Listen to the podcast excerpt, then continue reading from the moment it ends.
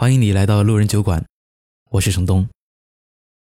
今天要和你分享的故事来自作者夏初七月。村子里有一个很特别的人，大家见了都会叫他一声先生。不论男女老少，语气中必定带着一丝敬重。这个被称作先生的男人，每天都会把胡子刮得干干净净，衣服板板整整。在一堆胡子拉碴且邋遢的村民当中，很是个另类。据说，他每天都刷两次牙。拖着鼻涕的小屁孩看到后，都会憨笑着问一句：“先生，刷牙了吗？”先生听到后，每每都是淡淡一笑，然后轻飘飘走过，步履不紧不慢，就像电视中的儒雅道长。据村子里知情的老人说，先生的祖上曾位居高官，直至其父亲一代，虽说有些落寞，但到底是家底殷实，有几进几出的大宅子，家里摆设的都是数得上名的古董，在天灾的年代还会开仓放粮，接济众人。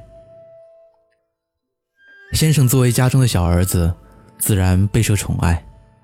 而且又头脑聪颖，八岁时便可以课堂上舌辩鸿儒，十岁就跟其姑姑去留洋了。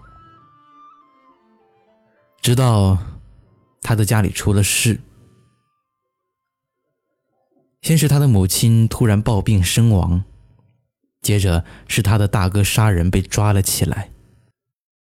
他的父亲承受不住这接连的打击，一下子中了风。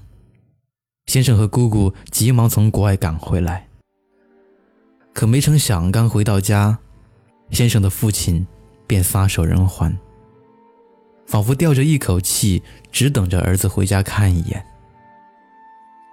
临死前的回光返照，父亲只说了一句话：“把你大哥救出来。”一个好好的家就此散了。那后来呢？有人问：“村子里的老人抽上一口老旱烟，眯着眼，接着说道：‘后来就是局势动荡时期，听说这个大哥趁乱跑了出来，窜到各地又杀了几个人，跑到了无人山上，再也寻不到。再后来战争开始了，战争又结束了。’”这期间，先生散尽家财，寻遍大哥，可是都无疾而终。姑姑也因故去世了，到头只剩下先生一个人，流落到这个村子里，一住就是现在。十年浩劫期间，先生因为出身受了好些折磨，在很多人选择自杀的年代里，先生却活了下来。失踪的大哥给了他精神支柱。浩劫结束后，先生和一个精神有问题的女子成了亲。女子是和母亲一路乞讨进村里的，先生收留了他俩。日子长了，便也过上了正常的生活，除了女子发疯的时候。那个女子似乎从来没有出过门，从矮矮的院墙望过去。总能一眼看到正对着窗户的床上躺了一个略臃肿的身形，而他那个一直咳嗽不停的娘，也在临过年的时候走了。待阳光好些的午后，时常能见到这夫妇两人坐在院子里的土凳上晒着太阳，一句话也不说，就只是闭着眼，仿佛睡着了似的。依偎在一起。某天，这个两口之家一下子迎来了两条鲜活的小生命，一对可爱的龙凤胎。这个家瞬间多了许多欢声笑语，像冲喜似的。女子再也未曾发过疯，正常的做起了母亲。你问她一直靠什么过活的？先生之所以被人称作是先生，是因为他肚子里墨水很多，还会说洋文。先生之前在私塾是教书的，后来不是被批斗惨了吗？现在拨乱反正后，又重拾起了教书的工作。只是，再也没有人听过他讲洋文了。村里的老头望着远山，低沉的说道：“那个疯女人，哦，不对，是先生的妻子。会自己做冰糖葫芦，沿街串巷的叫卖，也会跟邻居的娘们儿凑一块聊聊天。渐渐的，他们的孩子也长大了。所幸。”儿女们智力很正常，先生们给他们起名“英”和“明”。据闻，他大哥的名字叫明英，叶明英。可是命运总在轮回啊，在两个孩子年满十岁之际，叶子英失足掉进了池塘，打捞上来的时候，已经是笔挺挺的一具。先生的妻子受不了这个打击，一下子又发了疯，半夜无意识的跑到女儿淹死的池塘那里，纵身跃了进去。一天之内，两条人命。可是先生不能倒下，他还有一个儿子，他还要支撑住这个家。孤儿寡妇又过了五年，叶子明十五岁那年。村子里来了一个浑身发臭、衣衫褴褛的男人，看不清样子，只是觉得得有好几年没洗过澡了。他是来收废品的，挨家挨户的收玻璃瓶子、纸壳子和不用的铁钢桶。待来到先生的门前时，叶子明从家里抱了一堆的东西。他虽然年纪不大，但是很有同情心。声称这些都是送给收废品的，不要钱了，表示可以请他到家里吃顿饭。收破烂的连连摆手摇头，推着木头车子吱呀吱呀的走了。到了夜晚的时候，一个人影摸黑进了先生的家门，把正在熟睡中的父子俩双双砍死，鲜血喷满了床。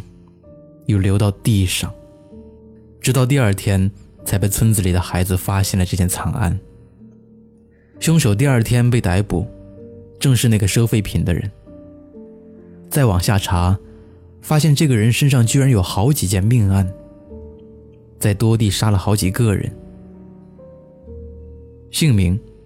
法官问。我忘了。杀人犯茫然地答道。你为什么杀人？一开始我是被冤枉的，我没杀人，但没人信。后来我逃了出来，我才知道我的父亲母亲都死了，弟弟下落不明，我的家散了。我知道自己又落魄又肮脏，可我不喜欢别人同情的目光。那个小男孩对我越施舍，我就越嫉妒。为什么他有亲人，而我没有？杀人犯说话渐渐流畅起来，他似乎回忆了很多事情。在押到刑场的路上，经过一片坟地，杀人犯粘在一起的头发被风吹了起来。他想，逃了一辈子。换了无数个地方，没想到最后是在这里终结。年纪大了，也不想逃了。原本想老实本分的在这个村子里安家落户，没想到会是以这种形式。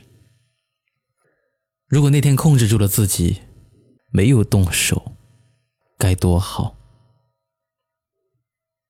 山路边是两座新坟，坟上头的两块木板做的碑，一个写的是“叶明聪之墓”，一个是“叶子明之墓”。旁边还有个小坟，是叶子英之墓；一个大的，是叶七之墓。等等杀人犯突然站住，声音怪异的问道：“这是谁的墓？”押解他的那两个人说：“就是那天被你砍死的两个人。他们是本地人吗？不是，听说以前还是贵公子，为了找自己杀人犯的哥哥才过来的。快走，时间到了。”杀人犯听到这句话后，瞪大了眼珠子，整个胸膛仿佛天地炸裂般的疼。远处围观的村民看到杀人犯，突然“咚”的一声，歪歪斜斜的跪在了叶明聪的墓前，低下了头，再也没有站起来。押解他的人走过去戳戳他，发现。他已气绝身亡。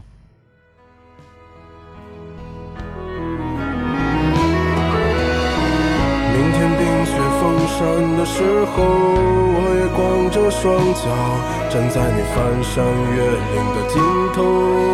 正当年少，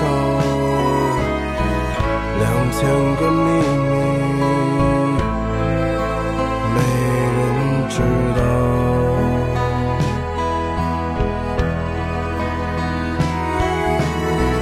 请你在春天到来的时候，轻轻歌唱，唱一首关于冬天的歌谣，漫漫长长，鸽子啊，我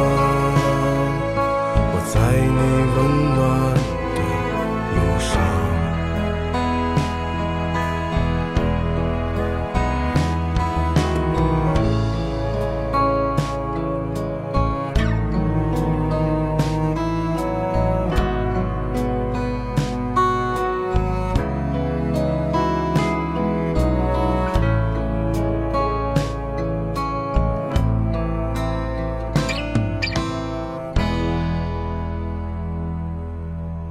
谢你收听路人酒馆，我是程东，欢迎搜索我的微信公众号“南方的东”，记得“东”是东西的“东”，下期再会。